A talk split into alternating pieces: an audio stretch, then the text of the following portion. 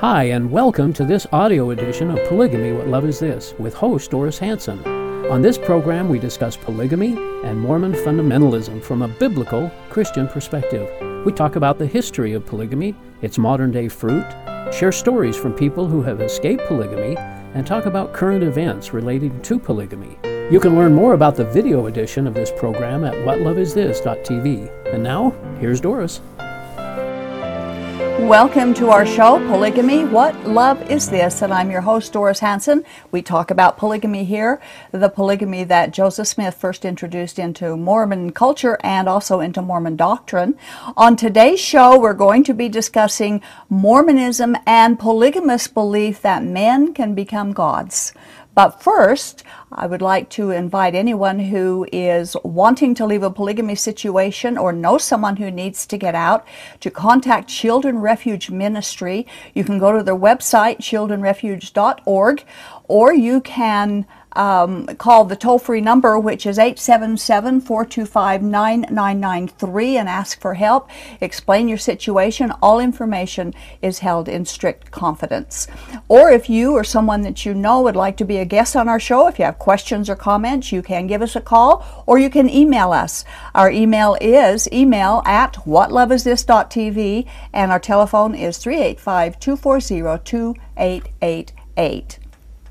Today's guest uh, has been here many times. In fact, we just finished a show with him, um, which you would have seen last time. We always learn a lot when he's here and he comes. Uh, we thoroughly enjoy his viewpoint on Mormon culture. He is a founder and director of Mormonism Research Ministry. He's the author and co author of several publications, travels to different venues, and explains Mormon doctrine, comparing it to early doctrine and contradictions, and also, of course, to the Bible.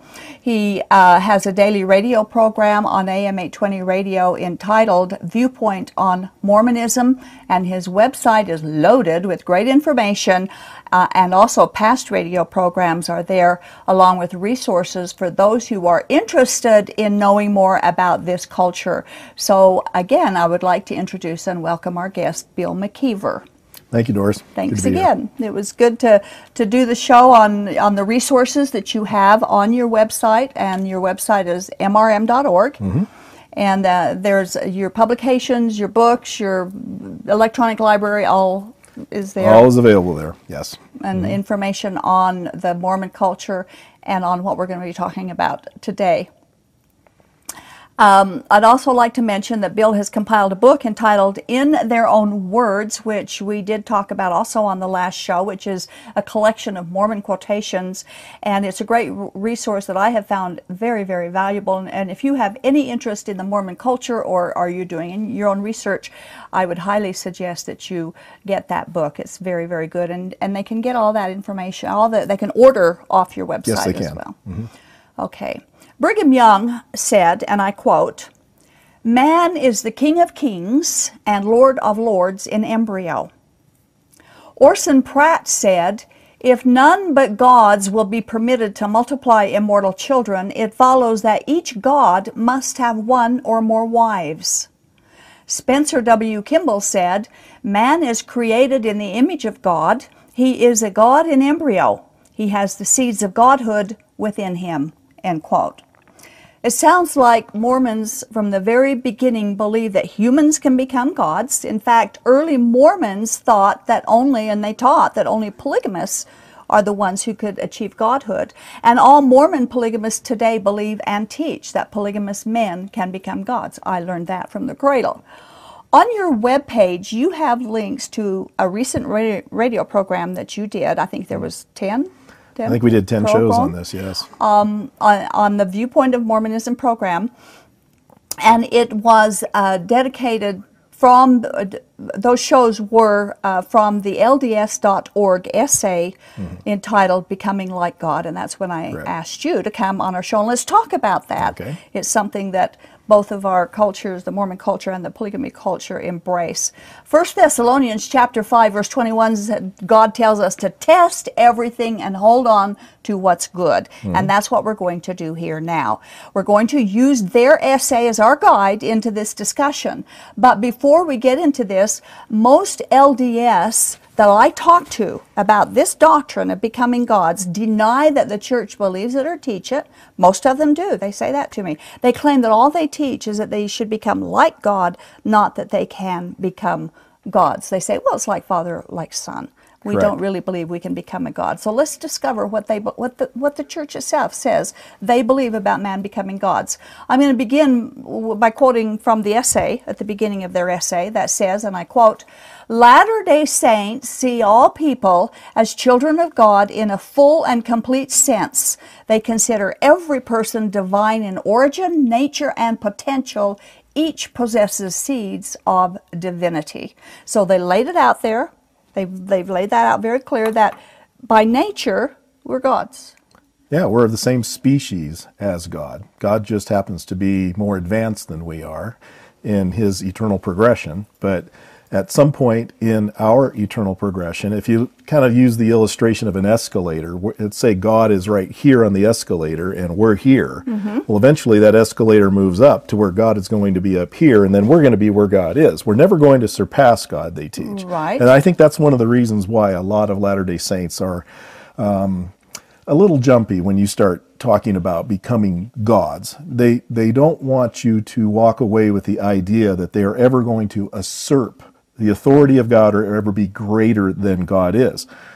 This comes with all sorts of complications because if as LDS leaders have taught that we are merely following a pathway that has been going on since eternity past, and that's what Mormon leaders have said. Hmm, that's what we were taught. I mean, Joseph Smith taught that his God was once a man who's the offspring of a God who was once a man who's the offspring of a God who was once a man. It goes into eternity past. Mm-hmm. It's called an infinite regression of gods. That would also assume that if a Mormon has the ability or the potential, as the essay brings out, to become, to use that divinity within them to become like God, if they are going to be subservient to Elohim, the one they refer to as Heavenly Father, mm-hmm. it would also make sense that Heavenly Father or Elohim is subservient to the God that preceded him, right. And that he is also subservient to the God that preceded him. Now, think about this. With every generation of humans becoming gods, they become less powerful, okay? Less omnipotent, if you will, if there's such a, a way of doing that. You Yeah, can't. But I'm just trying to use an I- I illustration here. understand, In other words, we could never be, we, in theory, we could never be as powerful as the gods generations back in Mormon thought Right. are, even though they never talk about them. That, that- and that's the great that's the great dodge. We don't know about God's past, so we don't talk about it. Gordon Hinckley Yeah. uh, used that Mm, kind of an uh-huh. argument, which is is really just a dodge on the whole issue. It doesn't matter how many details we have about this God when he was once a man. The fact that you're saying that he was once a man at all tells us that this cannot be the God of the Bible, because the God of the Bible is declared to be always God. Psalm 90, verse 2 makes it very Mm-hmm. Right. clear from everlasting to everlasting. everlasting. You are God. You are always God. You are the eternal God.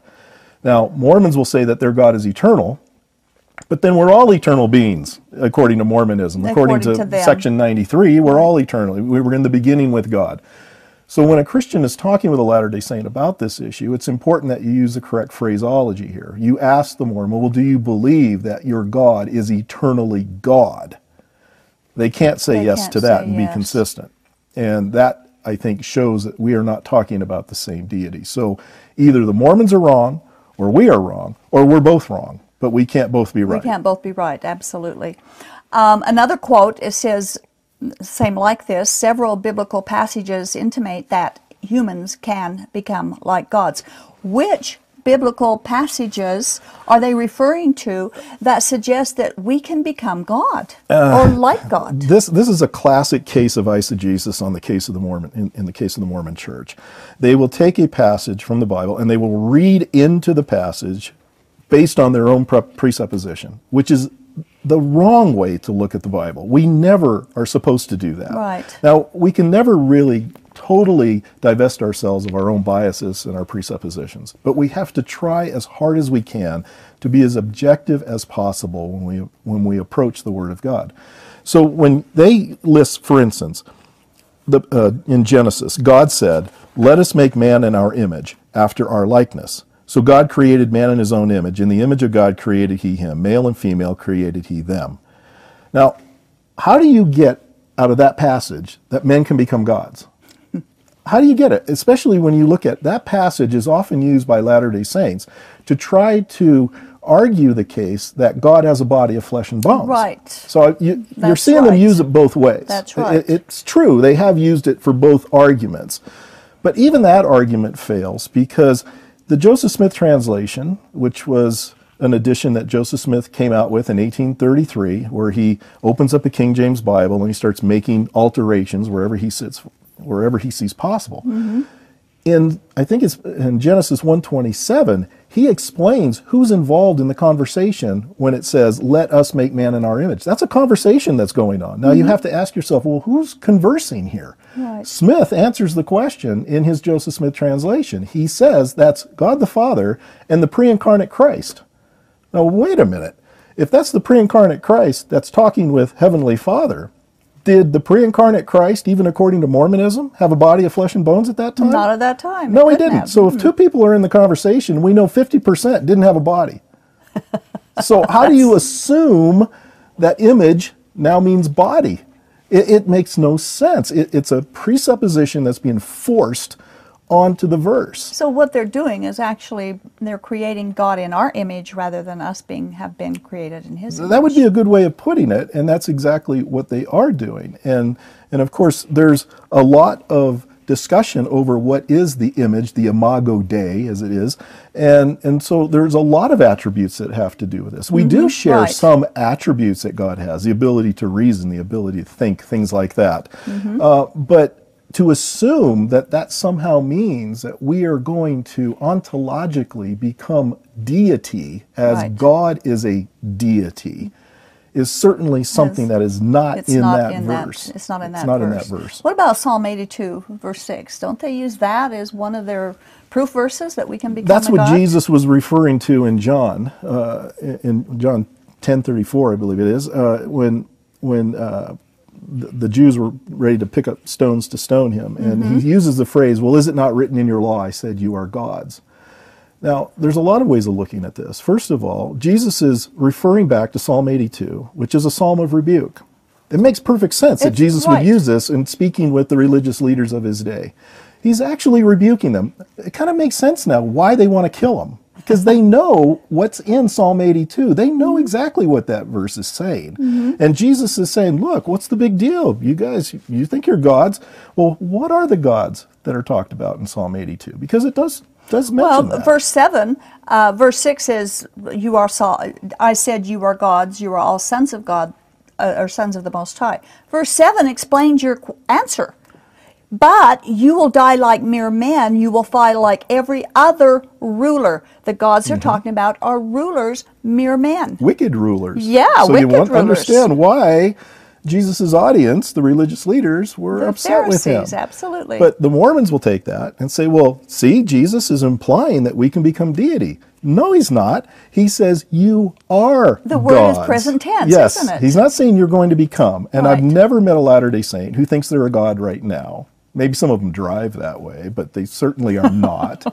and so they always will tell you, well, at best, I'm a god in embryo. I have the potential to become a god. But that's not what Jesus says in John Not 10. at all. He says you are. So we have to understand, well, what does Jesus mean when he says you are gods? What is he citing?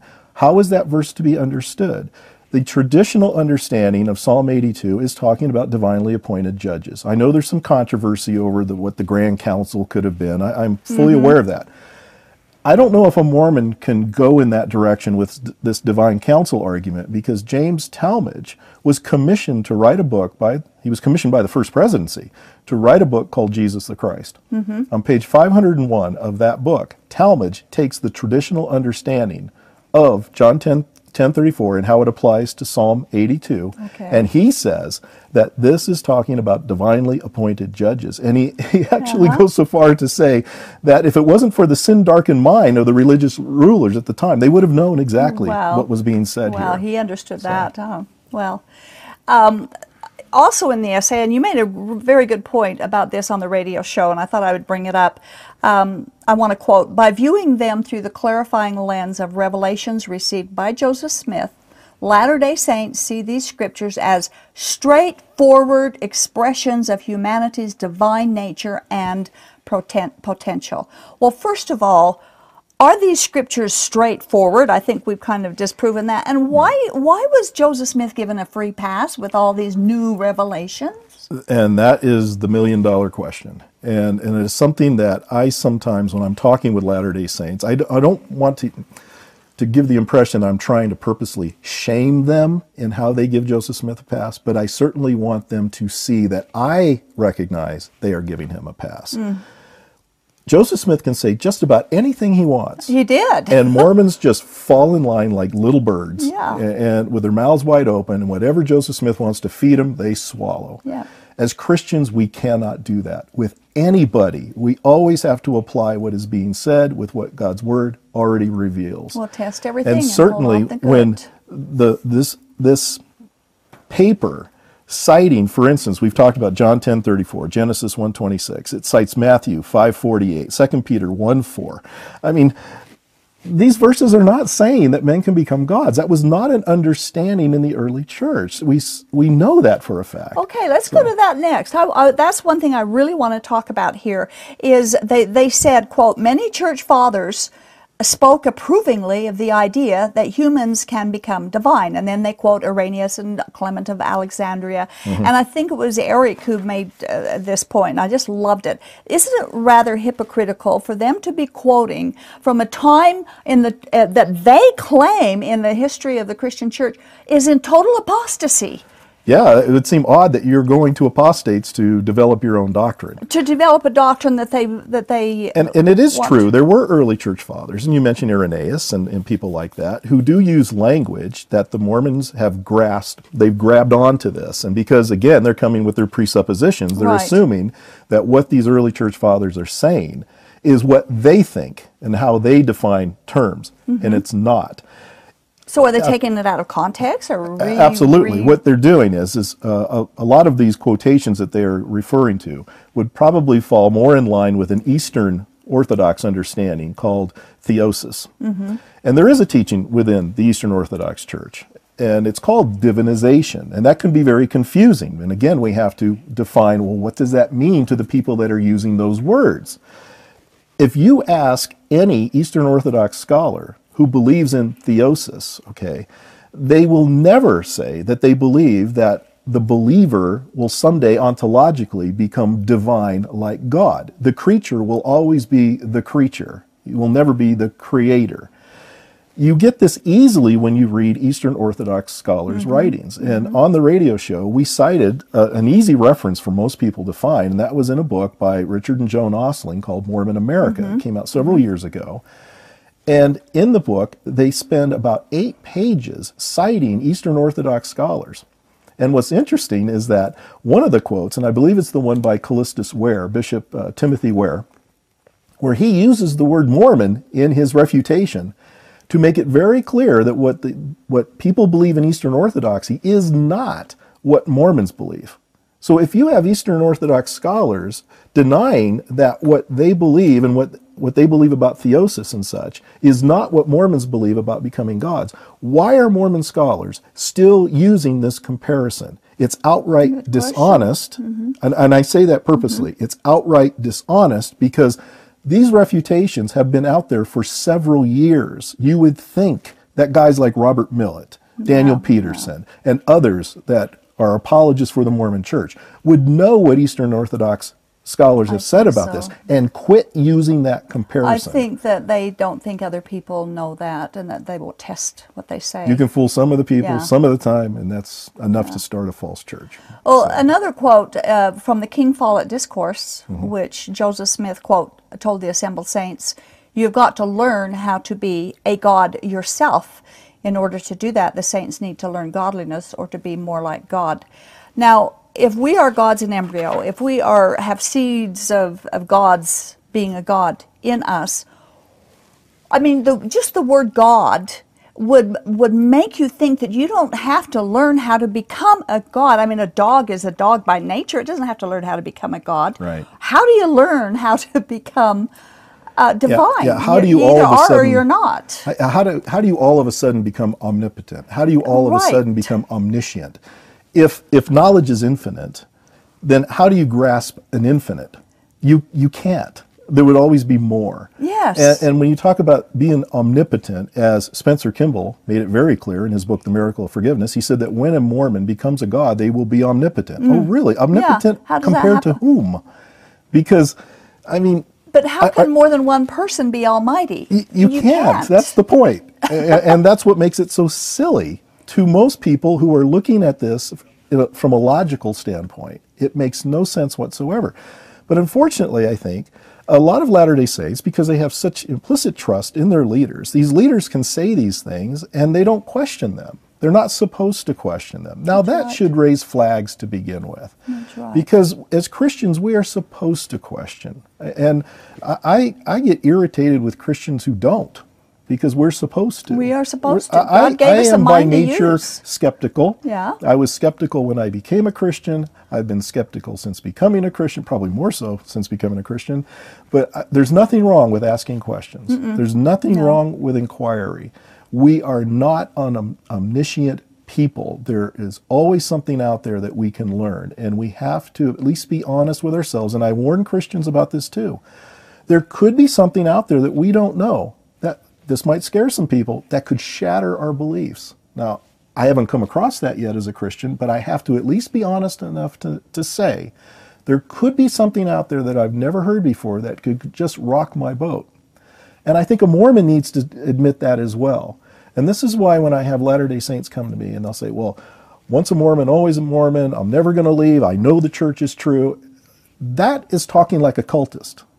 It is, and what, and- what really bothers me is those who leave the polygamy group and join the Mormon church because it's the same Joseph Smith, it's the Yes, same doctrine, it's it the same idea, uh, the same cultic thinking, Mm-hmm. um, and that that's really a concern. Lorenzo Snow, uh, he devised this couplet, came up with the couplet, "As man now is, God once was."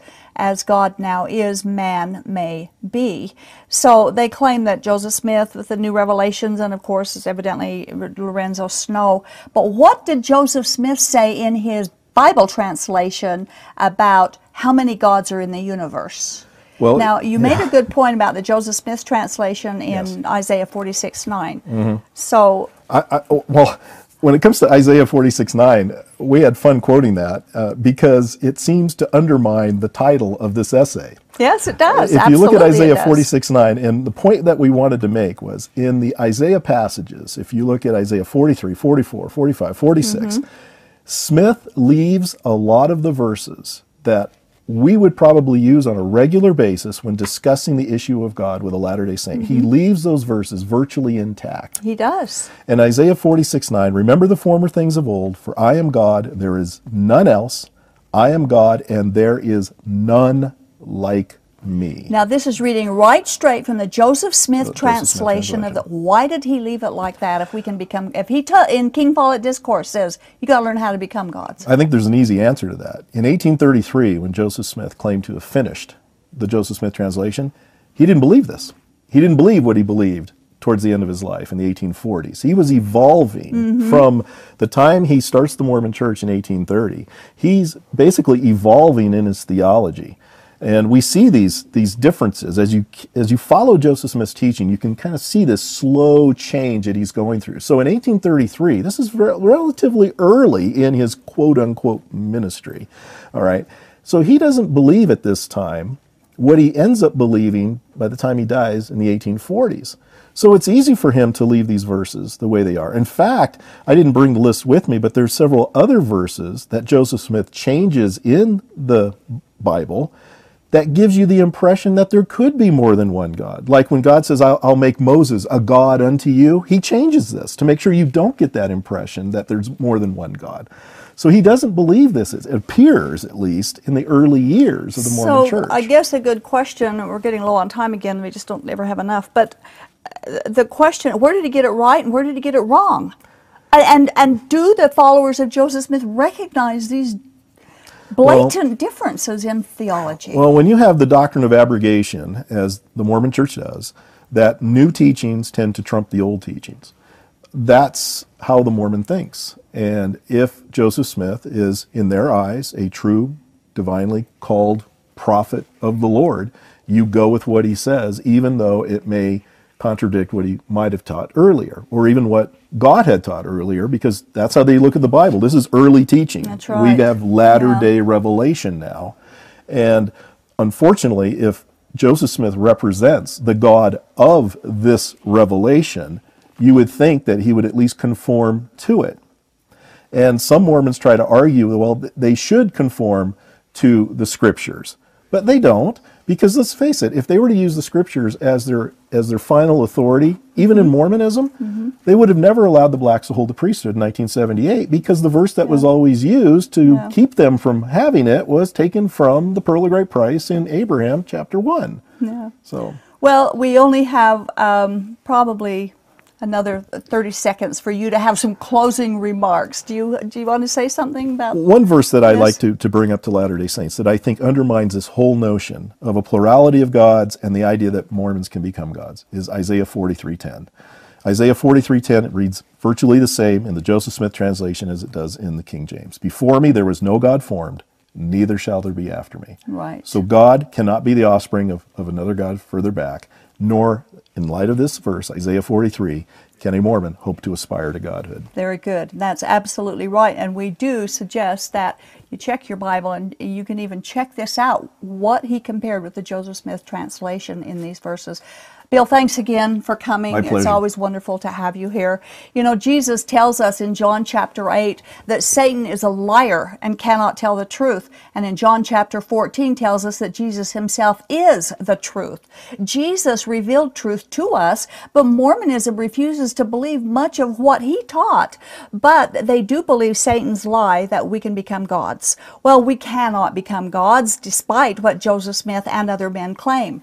We urge our polygamous viewers who believe that living polygamy will make you into a god to read the Bible and know what it says and why it says what it says. And to our LDS viewers, we also urge you to turn from your human leadership and to test all things as God says, using the Bible to determine God's truth because it's there and the Bible can be fully trusted because God promised. Thank you for watching our show. This has been the audio podcast edition of Polygamy What Love Is This? This program is a production of a Shield and Refuge Ministry and Main Street Church of Brigham City. You can view current and past video episodes as well as download audio episodes of this program at whatloveisthis.tv. If you or someone you know is in need of assistance in leaving a polygamous situation, please contact us. We are here to help. All of our contact information can be found at shieldandrefuge.org or call us at 877 425 9993. If you have any questions or comments about this or any of our other programs, we'd love to hear from you. Write us at email at whatloveisthis.tv. Thanks for listening, and we hope you'll join us again.